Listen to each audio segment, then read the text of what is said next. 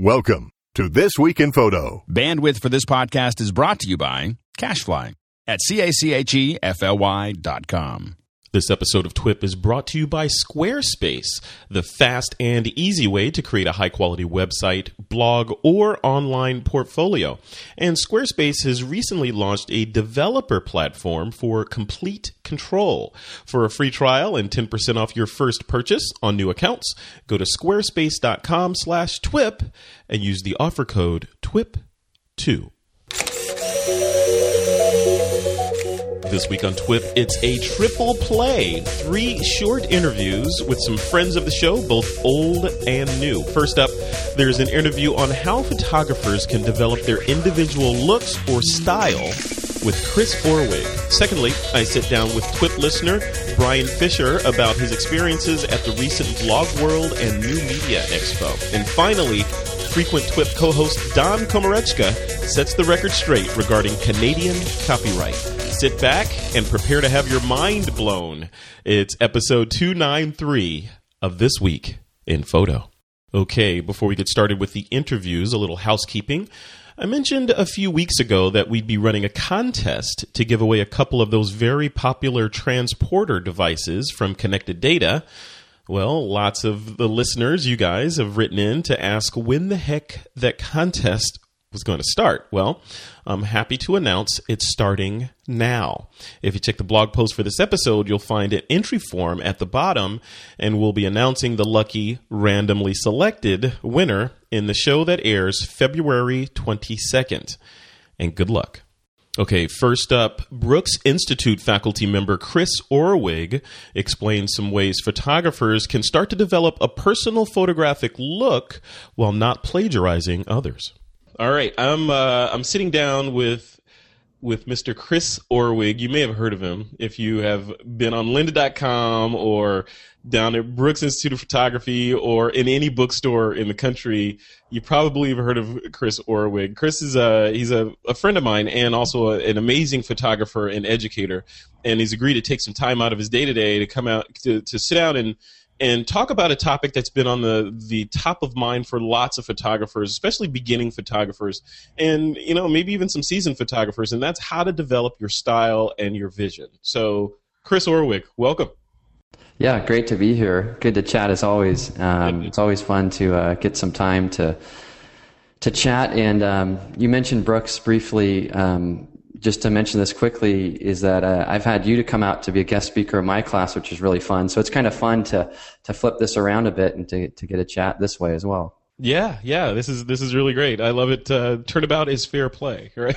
Yeah, yeah. yeah. So for the folks that may not have heard of Chris, um, what give me just like, like a quick synopsis of of who you are, who, what brought you into the world of photography, and then what you're doing right now. You know, a little level deeper than what I said in the intro.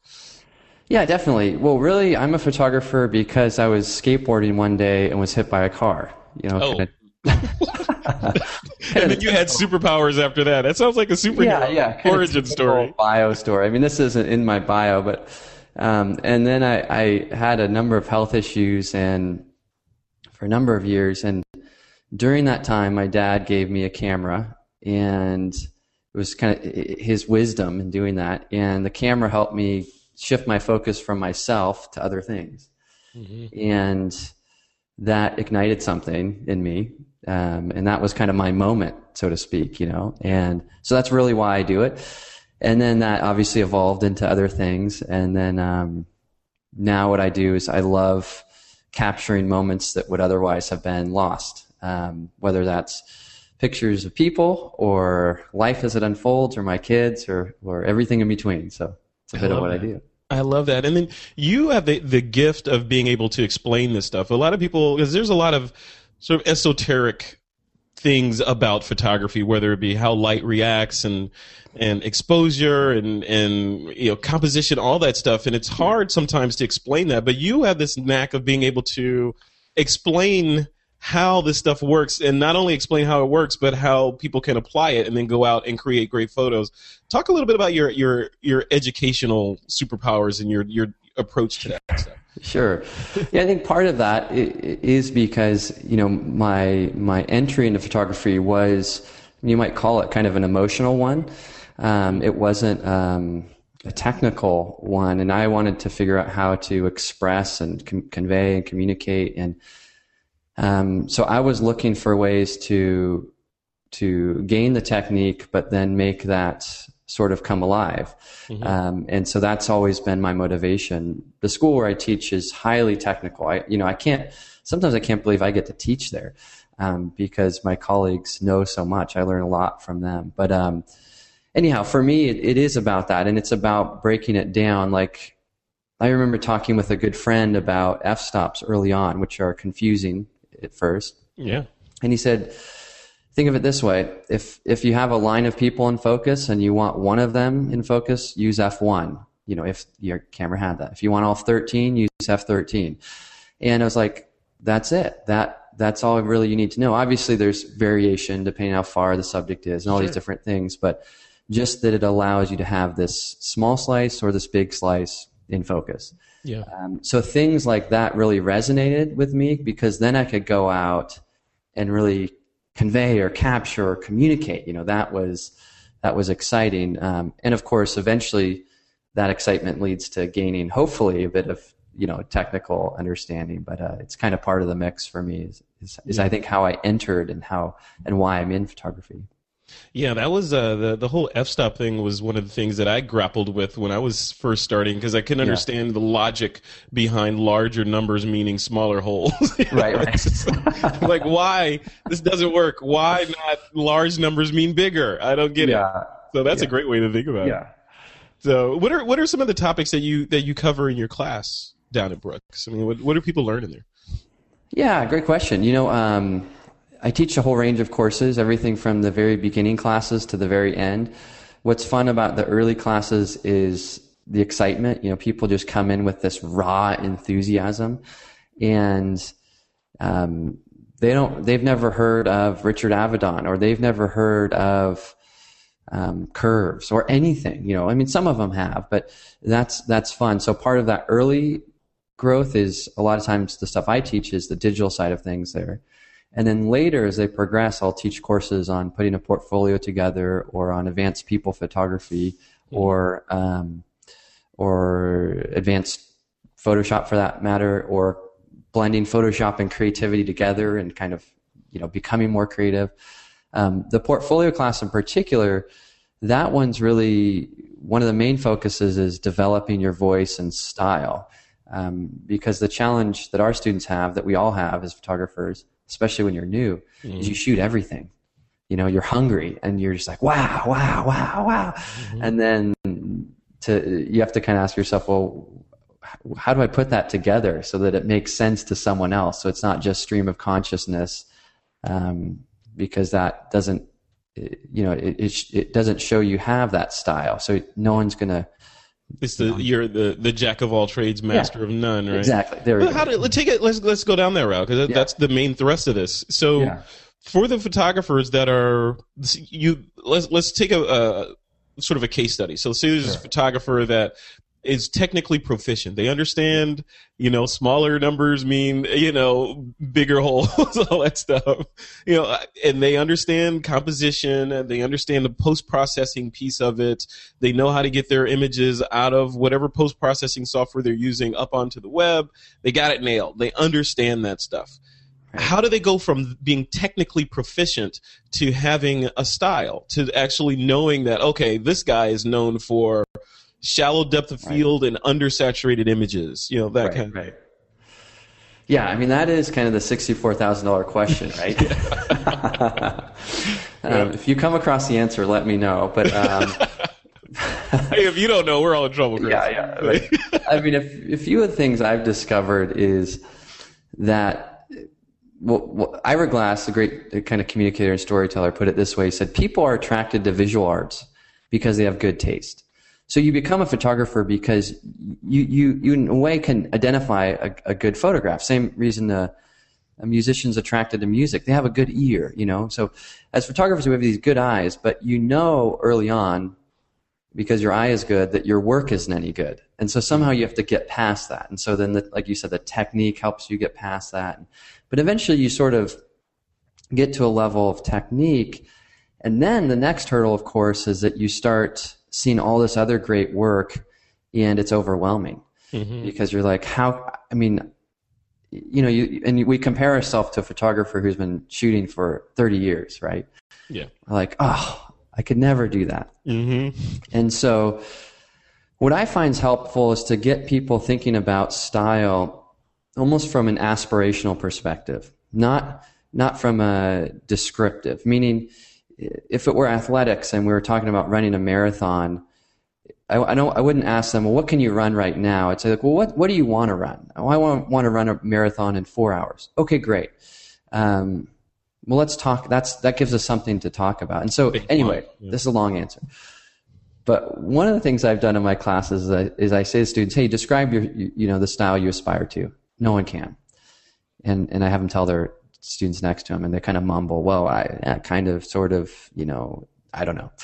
And then I say, "Well, try to describe your style by way of comparing it to food," and I get these great responses. Oh, that's And awesome. it, yeah, it's really fun. Like I've shared them before. This one student, Don, she said, I want my photography to be like a souffle. It's kind of simple from the outside, but it's always filled with a little bit of a surprise.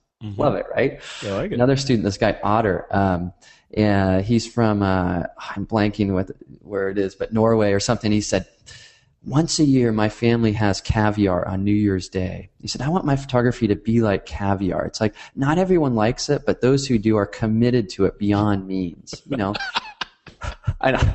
That's awesome. you you get great answers, right? I love that. Yeah. that funny? I don't, I'm trying to think of what my my food would be. I'm thinking Yeah. The, the peanut butter and jelly keeps popping into my head. or Reese's peanut butter cups. I don't know. yeah, yeah, yeah.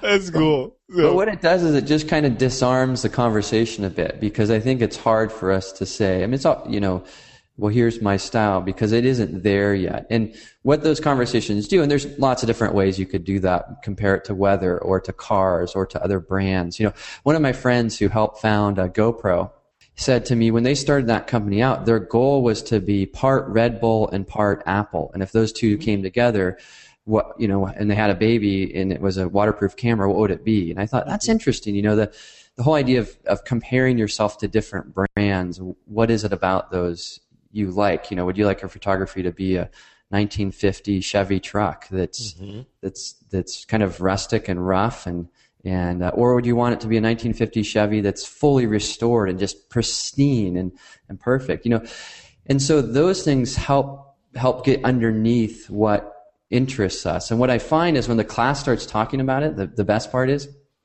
they think that everyone else has the same kind of style aspirations as they do. But you, you soon realize it's completely different. What one person likes or wants is totally different than another. So it's also the idea that we need to have that kind of comparative collective dialogue um, with people around us because it, you know you don't know you know a fish can't describe water so to speak you know that, that- exactly. that- that- exactly. Yeah. The the uh, the uh, the other piece of that I was going to ask you. Oh, before we continue, Yeah. what describes your photography? If you were, are you going to compare Oh, it to a car? You're going to compare Yeah. it to food? What's what's Chris Orwig style? Yeah, well, you know, another exercise I do is like make a yes no list. Yes on Yeah. one side, no on another.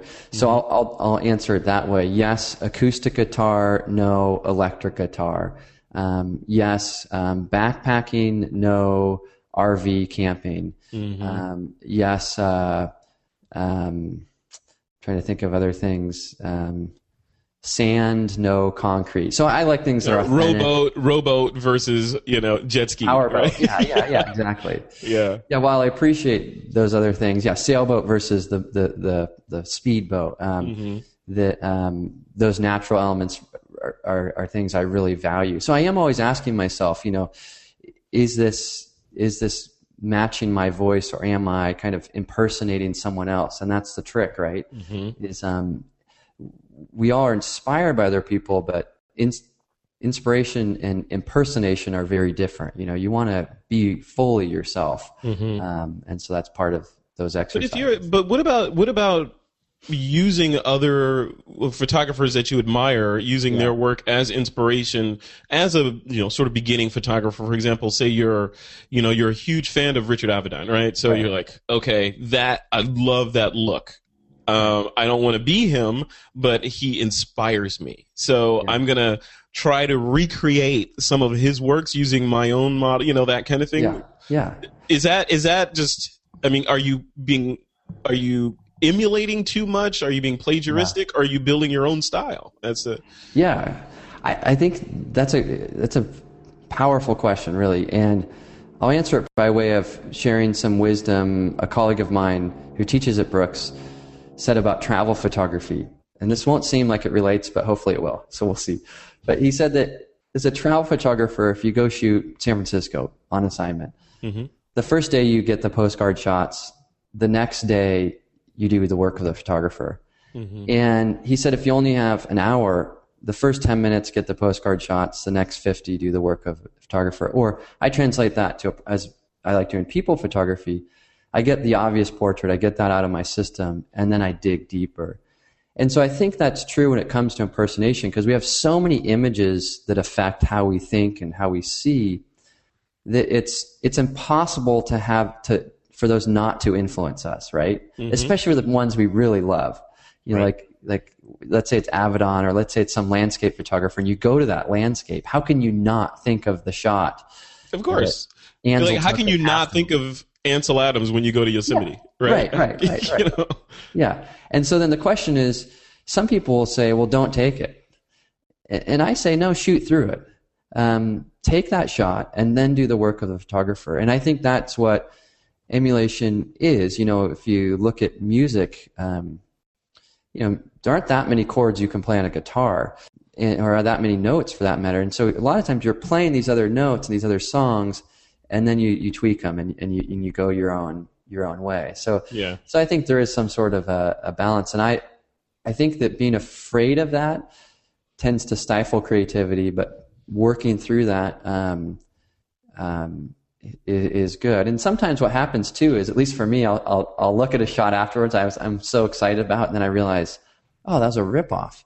Yeah, And it's so Exactly, yeah. disappointing. I thought I was all original and everything. I'm like, oh, You're like, I had that in my head and I executed it, but how did it get in my head? Oh, okay. yeah, exactly. You know, um, Yeah, it's funny. I wrote down I wrote down some words here um, that were kind of key, but you actually said these words. So, Okay. um, impersonation, yeah, emulation, improvisation.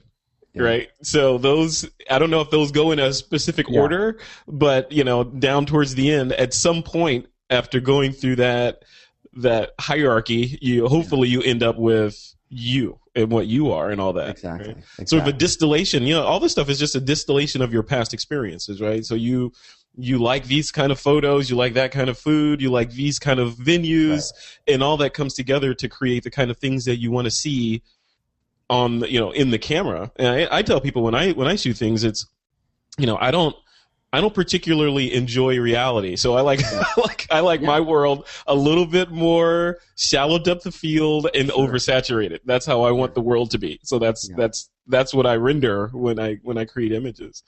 So, yeah, and I, and I think have, you know you know it's the same thing with writing. You know, writers they all have access to the same dictionary.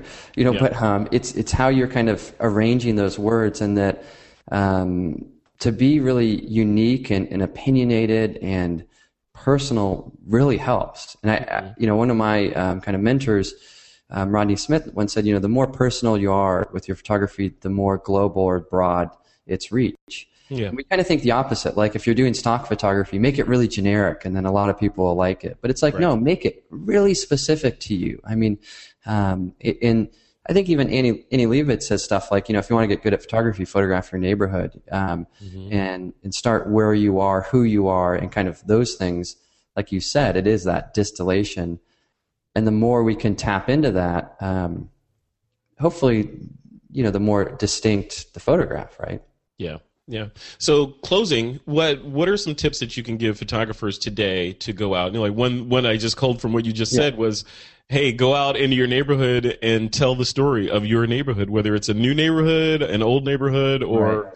urban, suburban, whatever. Tell the story of it. What are some other tips that you might uh, you might throw out there for folks to get started? Yeah, I'll throw out a couple. One is a yes no list. Really helpful to do to do that. Um, just column, write a column and write down ten or fifteen things, and it could be just stuff you like to start sort of start to articulate the style.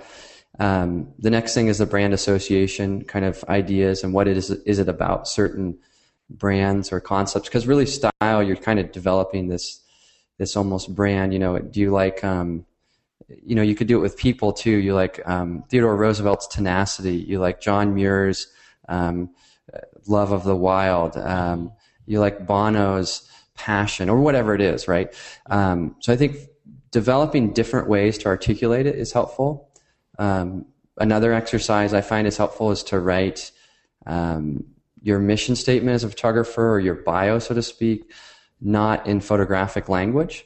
Mm-hmm. So, for example, for me, one of the ones I did was about um, sea glass, and saying I want to be like the sea that takes sharp, broken glass and kind of softens it, you know. And I love mm-hmm. the way the ocean does that. And so that's what I'm trying to do. Um, and that language helps me kind of articulate what I'm trying to capture. So anyway, homework assignment, spend some time writing some stuff down. You know, that's really, really important. Then I think as far as the shooting goes, I would go back to that other advice of start where you are, like you said, and then shoot through the obvious pictures and just be okay with it. Almost embrace them. Like if you're at the Golden Gate Bridge, shoot the classic postcard that you saw 600 times while you're walking around San Francisco. Yeah. Shoot that one exactly as it was. Then get creative. Mm-hmm. And I think that approach, it will open up doors for you. I, I, almost like to think of it like you take a little turn and then another turn, another turn. Um, and a lot of times it's, it's as if you're unknotting the problem versus just looking for the solution. There it is. Boom, done but you're searching for it. So that, those would be my uh, my I few tips. That. That's perfect. So uh, I got to write all those down. Those are going to go in the blog post for this. so what, uh, where, where can people go to to see some of the stuff that you've been working on and some of the knots that you've untied and all that magic stuff? Yeah, definitely. Um, well, I have a new website in, in progress. Hopefully that will be out there soon. But in the meantime, just my name, chrisorwig.com. And then I also have content, um, training content on lynda.com slash Chris Orwig.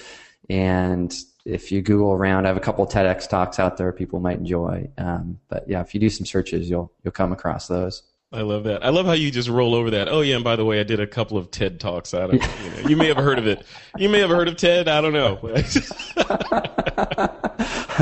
that was funny. My friend calls those sniff comments. You know, it's like if you're hanging out with runners and someone says, did you go running yesterday? You're like, yeah, I did a marathon. No big deal. You, know. you got to put the sniff in there. yeah, or yeah, I went to Berkeley. I got MBA. Yeah, whatever. Yeah, yeah, no big deal. You know, exactly. Yeah, yeah. No big deal. I do it every day. Yeah, it's just that's what I did that before breakfast. Actually, yeah. I love it. All right, Chris. Well, thank you, man. This is this has been perfect. I love this. I love talking to you, and I love these kinds of conversations. They're always sort of mind opening and and yeah. depressing in some ways because of like, wow, there's so much I have to do, and I have no time to do it. Yeah. I'm with you. So, I, I enjoyed it as well. Next time, I want to uh, turn the table, and it'd be great to interview you. So let's try and do that. I think that'd be I'm, really fun. I'm game, man. Anytime okay. you want to do it, I'm I'm happy to be on the other side. Okay, cool. sounds good. All right, Chris. Enjoy your weekend. Okay, you too. That was Chris Orwig. You can check his work out over at chrisorwig.com. This episode is brought to you by Squarespace.com, the fast and easy way to create a high quality website, blog, or online portfolio. Squarespace gives you and your website users the best mobile experience. Squarespace has developed new templates with mobile ready responsive designs, which means your site automatically restructures to look great on any brand smartphone, tablet, or computer. And when you say add an image to your site, seven different versions are created so the correct size loads for that particular device. So your site looks professionally designed no matter how it's viewed.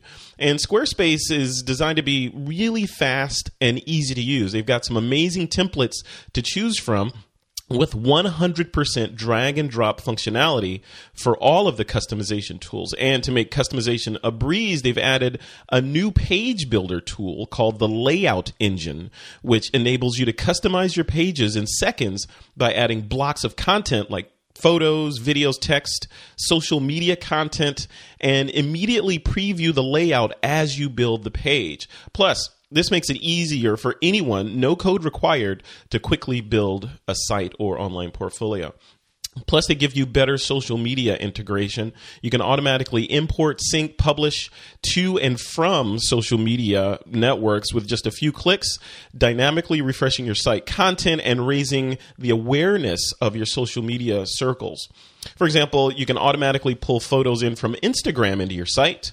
You can instantly sync pages and galleries to Facebook. You can auto publish your new blog entries to Twitter.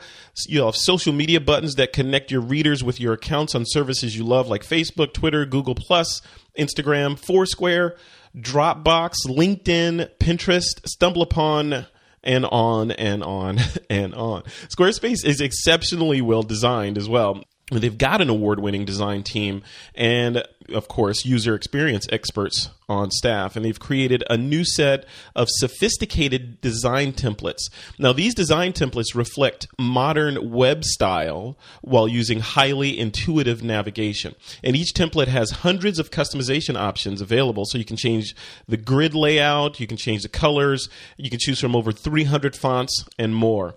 And they integrate all of this into whatever you need, you know, to just to make a really amazing looking website. They uh, you know help you with domain, they'll help you with design, development, hosting, of course, customer support. It's a unified service, making it faster and easier than ever before to create a high quality website, blog, or online portfolio. If you'd like a free trial of Squarespace, just head over to squarespace.com slash TWIP. You can sign up for a free account. You don't need a credit card. Just try it out, start building your website. Then, if you decide to purchase it, just use the offer code TWIP2 and they'll knock 10% off your first purchase on new accounts. And that includes monthly and annual plans. That's squarespace.com and use the offer code TWIP2. Basically, they've got everything you need to create an exceptional website. Next up, fashion photographer and longtime TWIP listener Brian Fischer joins me to discuss the recent Blog World and New Media Expo held in Las Vegas, Nevada. Basically, I ask the question was it worth it?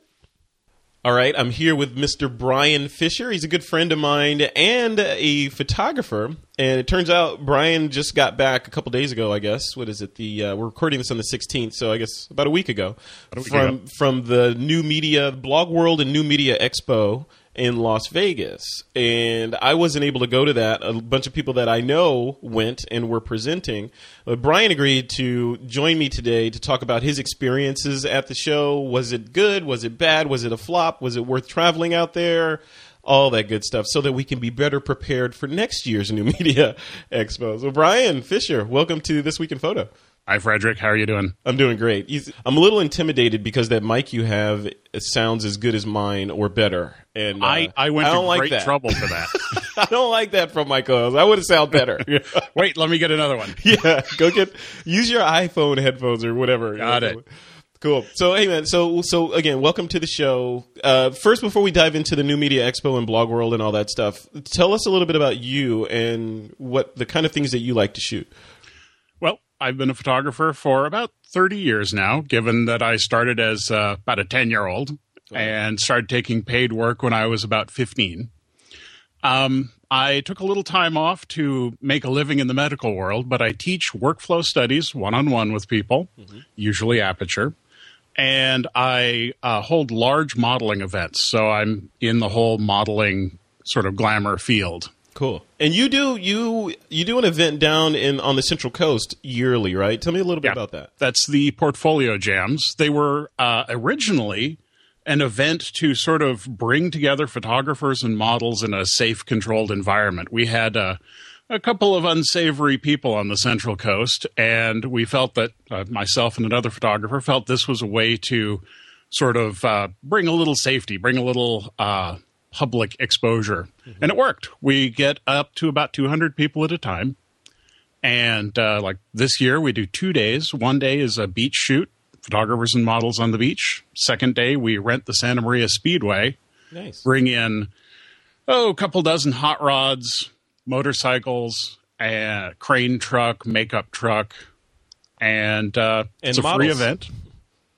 And models, right? So And models, yes, we have lots of beautiful models. so so fast cars, Central Coast of California, photographers and models all in one place. That sounds sounds like a blast, man. it's you know we have a lot of volunteers to help out. God, that's- I bet. Okay, let's let's jump into this uh, this expo that happened. So you went out there. What were you expecting first of all when you went to this thing? I this is my first time at the event, so it's sort of a newbie perspective. I was looking for, in particular, some answers from vendors as I'm setting up a podcast. Uh, I found them. The show floor is not big. It's probably 40, 50 vendors. Okay. And then it is three days of classes. Classes are about an hour long. You go for about six hours, seven hours of the day in classes. And what are you learning in these? Like, what what did you go to learn that you didn't? Or in other words, what what did you get out of going to this expo that you wouldn't have gotten had you just sat in front of your computer or your your tablet? Well, there are certainly lots of educational opportunities online, and that's great.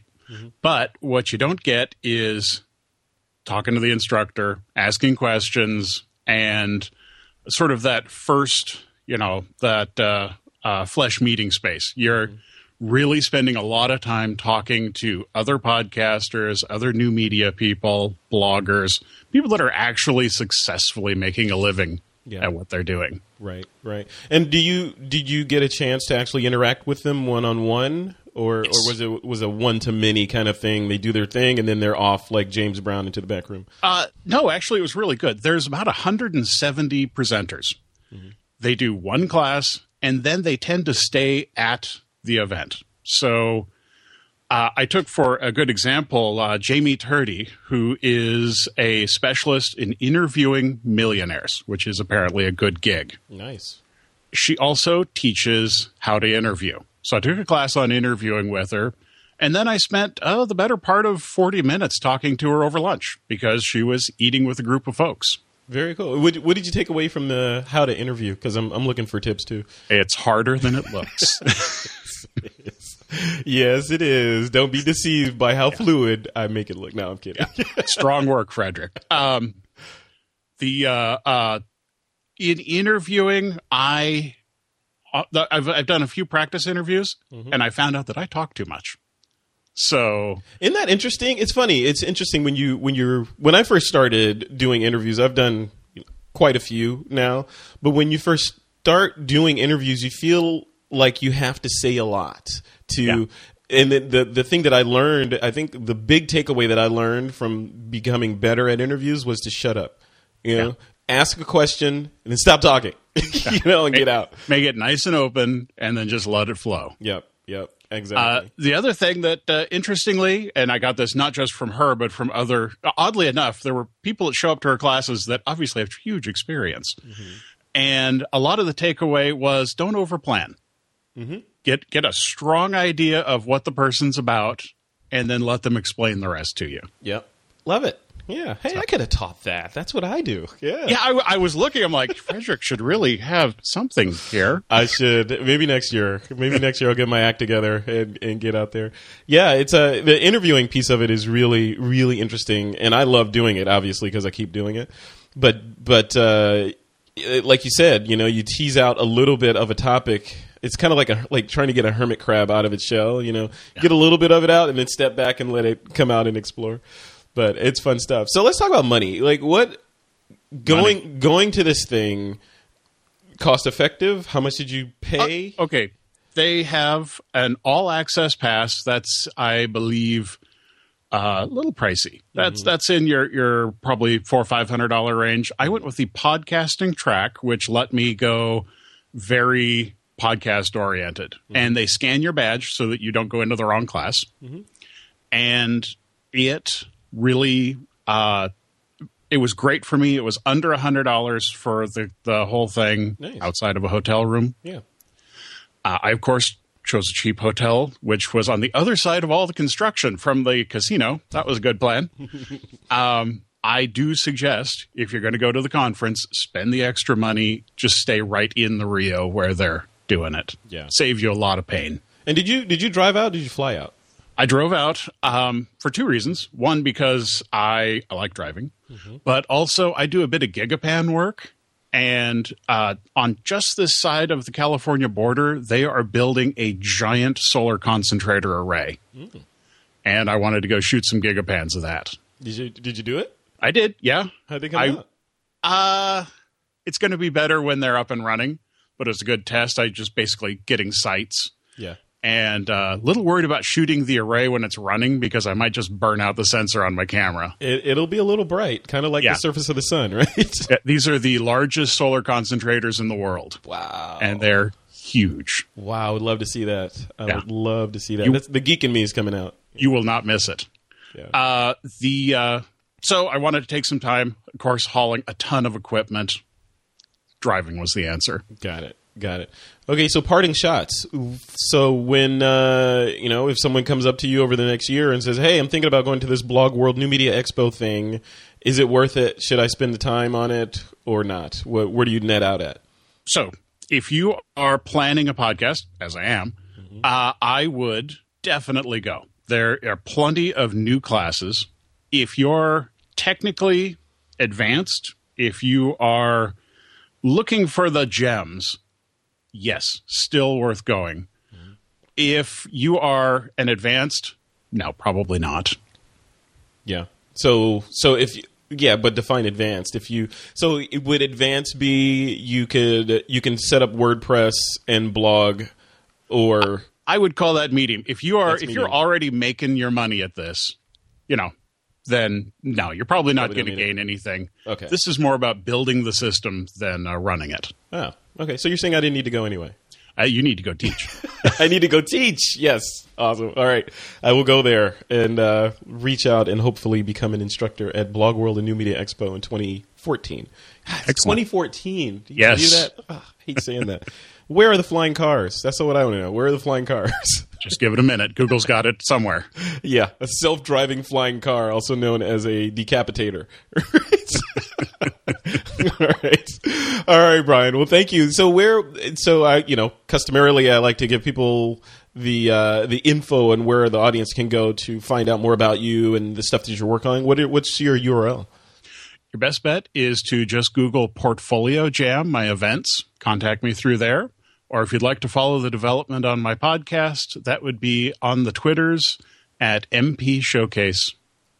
NP or M? MP, as in Model Photographer Showcase. Got it. MP Showcase dot or MP, MP Showcase on Twitter Or And there- mpshowcase.com. There's a dot com for it too. Okay. There is, but it's in development, so at your own risk. Okay, got it. Like kind of like that construction at the hotel, right? Pretty much, yeah. All right. Cool, Brian. Thanks a lot, man. I appreciate it. Thank you. That was Brian Fischer. You can check his work out over at brianfischer.com, and that's Brian, F I S C H E R dot com. And in this final interview, frequent TWIP co host Don Komarechka joins me to set the record straight about some changes that were recently made to Canadian copyright law. Okay, if if there was a such thing as a special report, this would be it on TWIP. So let me preface this by saying a couple of episodes ago, we reported on this week in photo, we reported on this on some changes to the Canadian copyright law as they apply to photographers, and mea culpa, we got it completely wrong. we just messed it up, and of course, the TWIP universe, the TWIP army, being the vocal ones that they are, let us know that we screwed it up. So, to make it right and to actually give some useful information, Don Komarechka, one of our one of our frequent TWIP hosts, um, offered to come on and sort of let us know exactly what the, the law means. Of course, prefacing this with he's not a lawyer; he is a he's a photographer that just lives in Canada, and these laws affect him. So. Don is here to explain what the changes to the Canadian copyright law mean to photographers living in Canada. Don, welcome to this to this week in photo special report. Uh, well, thank you for having me. I feel like I'm a reporter in the field here. you are, you are. Let's go live to our embedded troop, uh, Don Komarechka. So, so Don, let's let's just jump right into it. So. We, so first of all, for the folks that may not know who you are, you're you're an amazing photographer. You do some killer macro stuff with uh, snowflakes and all kinds of crazy stuff, and you teach workshops. You got a website, so you're a pro. You know your stuff, right? I, I am, and I pay very close attention to the way the laws affect how I uh, how I take my pictures and, and what I do with them, and if I own them, and all of that type of stuff. So, uh, we recently had a very big change to the Canadian copyright law. And it's a change that's been going on for many years. Uh, it had been proposed, I think this was the fourth time that it was proposed, and it finally went through. And I think November 7th, it became uh, active law. And this change helps photographers quite a bit. But there's a bit of misunderstanding into exactly what the law does, what it allows, what it doesn't. And I've spent a bit of time uh, with since uh, November or so, just digging through it and figuring out exactly what these changes are. Now, I, as you said, I'm not a lawyer, and I don't pretend to be. Uh, and if any of this interests you, you want more information, go talk to a lawyer Yeah. because they'll have the full understanding of how the law affects different things, and it's very intertwined. Uh, I, I think I was saying earlier that I've just been snorkeling around the iceberg that is the Canadian copyright law. Uh, that being said, uh, some of the fun changes. Uh, uh, some of these affect photographers, some of them don't. I mean, it, there's a lot of, of variation in this. No, is this Uh, is, our- is the law just before you continue? Is the law designed to? Is it aimed at just general copyright? Is it aimed at creatives in general, or a lot of the stuff has to do with creatives, but some of it has to do with infringement as well. Okay. So it, it's modernizing both sides of the equation. okay? So uh, we have something in Canada called fair dealings, and it's very similar to the U.S. fair use. Um, we now allow fair dealings for education, satire, and parody, which previously were not allowed in Canada. So, uh, from an educational standpoint, I mean, I teach workshops. I, I, I teach at the local college here. So now, educational institutes can replicate pretty much all content uh, without the permission of the copyright owner. Now, you have to give credit, and there's uh, stipulations to it, but you don't need to seek permission first, Wow. which is wonderful because previously that was a big roadblock. If you wanted to say uh, show a video in school, you couldn't show any video in school. You would have to have permission. And going through elementary school, the boring, uh, same old videos were played year on year in grade school because they would need to get permission from whatever movie house produced it, Wow. and they they wouldn't give it. So now that you know, it helps our education system quite a bit as well. Now, how can those- just just before you continue on that? So that's a that's a good example of the the law being used in the correct way. What are some ways that people might exploit it for nefarious reasons? Oh well, you see, people can then take anything. Uh, you, it has to be in educational or in, I think that libraries, and I think there's certain religious groups and nonprofits that have uh, uses for this as well. Um, I can't think right off the top of my head any nefarious ways. I guess I'm an honest guy. I don't Yeah. think of ways to use Sure. the, the law in bad ways. But Yeah, yeah, yeah. Um, this went through, like I said, four different revisions and was re- rejected so many times. So it's been refined quite a bit. Okay.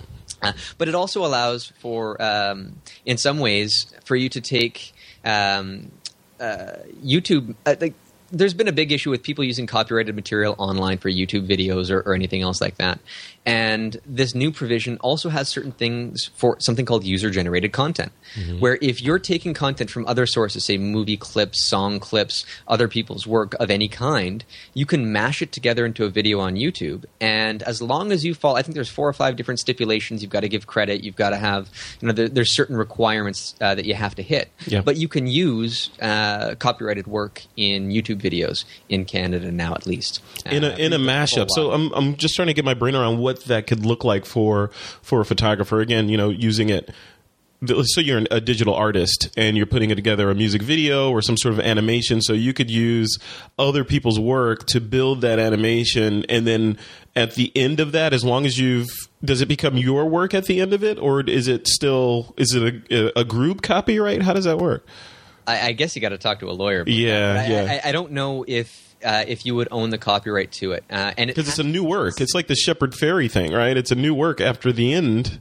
You know, It has to be exclusively, and this is uh, listed in the law. It has to be exclusively for nonprofit. Okay. You cannot make any Oh. money. It has to be non-commercial. Okay, so got it, Uh, got it. wouldn't be your own full rights if there's any some limited rights that are provided. Yep. Um, they specifically say like if you've got a YouTube video and you try to put ads on it and it's somebody else's content, then you're taken down regardless. So Mm-hmm. Got there's it. all these different rules that you have to hit. that makes sense. Okay.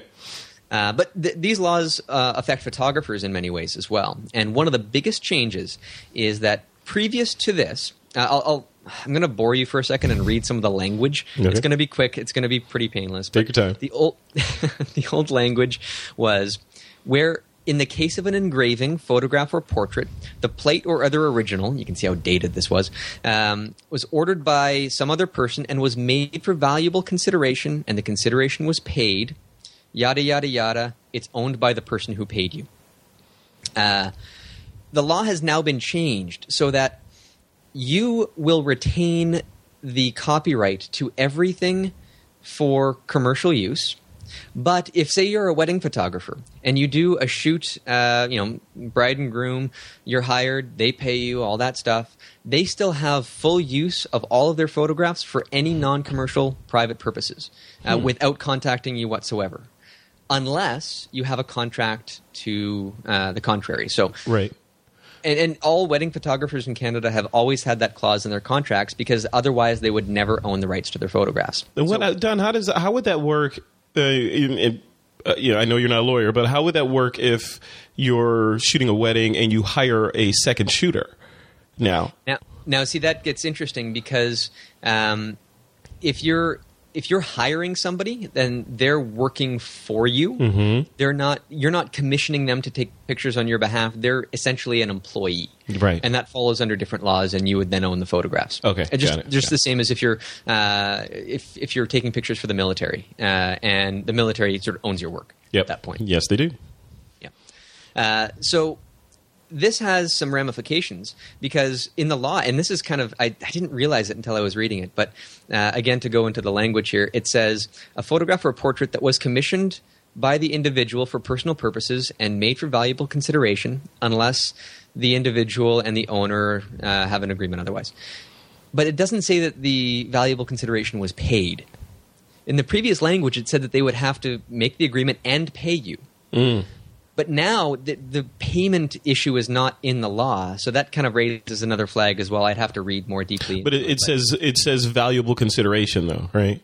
right, So, but that could be that could be experience, right? So the valuable consideration is just, but it's whatever you agree upon, right? Right. Uh, but because this has to be a, a two sided uh, two sided okay. coin. Got it. Got it. But so th- there's also personal use for monetary gain. So, for example, if I were to go out and I was going to photograph somebody's artwork, uh, I do some artwork reproduction work, and somebody wants a, uh, a photograph of their art because they want to make a copy of it, then it's personal use, but it's for monetary gain. Thereby, I own the rights to it unless the contract says otherwise. They can't use it to make money, uh, in essence, unless it. our contract specifically says that. Okay. Uh, and then also, like if you're doing corporate or business, say you're doing work for a company, then the copyright stays with the photographer. Uh, again, unless there's writing that says that they own it, and generally they'd want that, but it's got to be in a contract. Okay. So now the photographers will have more rights, uh, just without writing up complicated contracts and everything. Personal use for personal, private clients, they still own the rights to everything that you photograph, and that's something that a lot of people were missing on. That's great. Wow. See, that's what we missed. All that is what we. is what- There's more. There's more. Okay, keep There's going. More. So now in, in Canadian copyright law, there's uh, there's stuff on watermarking, Hmm. and they they have uh, provisions right now for what's called rights information or ri- rights management information, which in essence applying to photographers, it applies to other things too. But for photographers, it means a watermark, and the language specifically outlines that a watermark would be qualified for that. And there is uh, sanctions. I guess they call it legal remedies. There's you know whatever their uh, technical terms are, but um, it means that you can claim uh, significant damages if somebody takes your photograph and crops the watermark off or changes it and manipulates it in any way. I don't know if this is U.S. law, but now it's Canadian law, where if they manipulate your watermark, if they remove it entirely, then that's copyright infringement just by itself. And reposting it uh, means that you can claim more, and your uh, your court case is stronger because of it. Um, and specifically, they say in there, it's not, and, and this is new to Canadian law as well. It's if the person knows or should have known that the removal or alternation, uh, alteration. So even if they didn't know that, that it's illegal, they're still in trouble, Okay. which Yeah. is new for Canada. So this is great stuff. wow. So Um, you so no more pleading ignorance, right? Yes, no more pleading ignorance, at least in this case. Okay. Um, there's also some interesting stuff here, too, uh, when it comes to registering copyrights. And in Canada, registering your copyrights is an extremely painful process, and it doesn't really do a lot of good. Um, you have to register it image by image. It costs about 50 bucks a pop, 60 if you want a little certificate. And For every single image. for every single image. And Okay. when you register an image, it uh, it doesn't even allow you to upload a copy of the image for reference. It just takes the title of the work, the date that it was made, and your name. And so it's unusual in that sense that it's not really a good record keeper. Um, so in registering a copyright, it, it specifically says because you have to, in order to, to to sue or to do whatever you want to do in court, you've got to prove that you own the work. And it says that you know a certificate of registration of copyright is evidence that the copyright subsists, and that's what you need. You need evidence that the copyright is there. But if you haven't registered the copyright, there's still some benefits here, because we're uh, if if no uh, grant has been registered, and I'm just reading some of the legalese here, but uh, da, da, da, da, if no uh, is at issue, no assignment of the copyright, the license granting. I'm just sort of reading it quickly here. Sure, but. Uh, if a name purporting to be that of the author of the work is printed or otherwise indicated thereon in the usual manner, like a watermark, right? So if your name's on your picture, it can be used as a uh, as notice that the copyright subsists. That can be tampered with, of course. What if somebody takes your picture and puts their own watermark on it? Yeah. You know, it's, Yeah. there's all sorts. But you have provisions to to have that. And if you've got a raw file and the other person doesn't, all you have to do is prove that it's yours Yeah. and then you can take it to court and claim damages. You don't need to register to do that. And in Canada, you can claim damages, um, statutory damages, by the way this law is written, on pretty much anything without having it registered. And it specifically will say that a copyright owner may elect at any time before final judgment is rendered to recover instead of damages and profits an award of statutory damages and so no copyright registration is necessary by the way that this by the way that i'm interpreting it anyhow. Um, and there's interesting stuff in here now. Previous to this new law uh, there was a sum not less of 500 and not more than 20000 um, that would qualify for statutory damages. And now that is for commercial purposes there's a new category in here for non-commercial purposes. Mm-hmm. So if an individual were to uh, to infringe on your copyrights, there's sums of not less than 100 and not more than 5,000.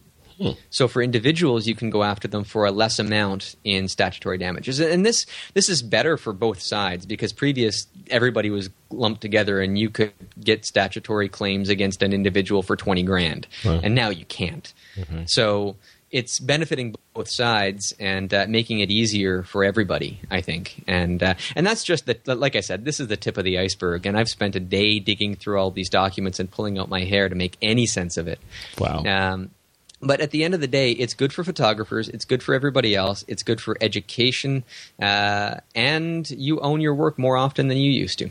Wonderful, wonderful. So then, just to close this off, what uh, so specifically in your world and in things that you do, your workshops and your photography, and you know this your, the, your magazine work, all that stuff. How do these laws directly impact Don Komarechka?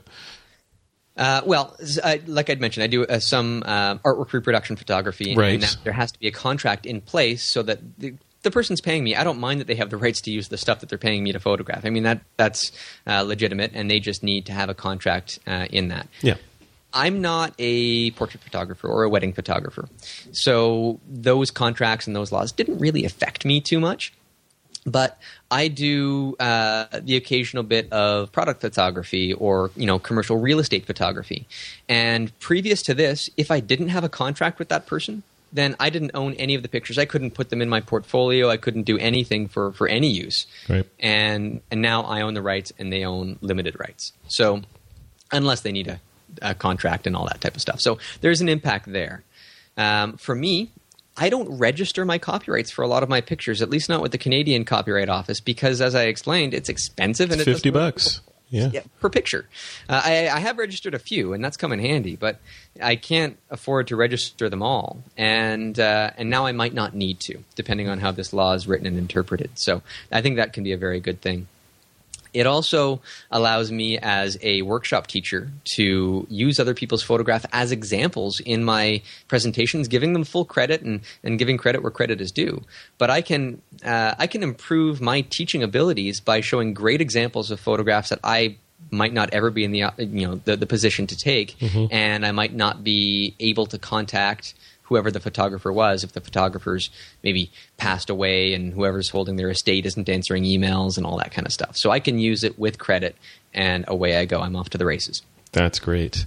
Well, good. Overall, it sounds like a a monumental and over you know overall a good move. You know, I'm I'm excited to see what happens out of this. We'll keep an eye on this and check back in with you over the next couple of years and see if you're like, oh, this is horrible. You know.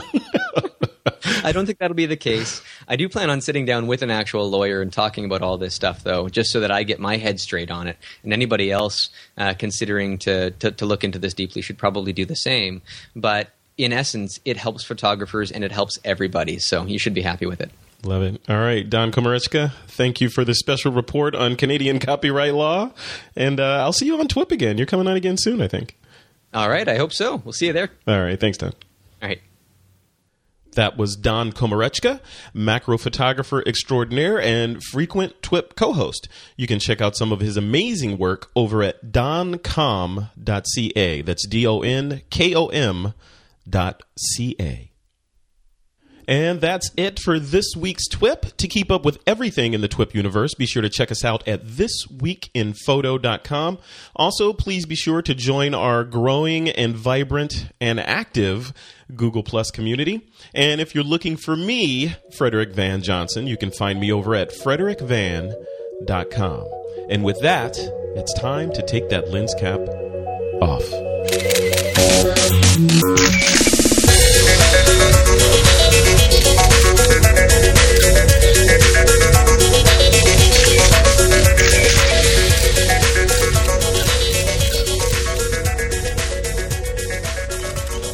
This Week in Photo is a Pixelcore.tv production, produced by Suzanne Llewellyn, with technical producers John Riley and Alutha Jamakar.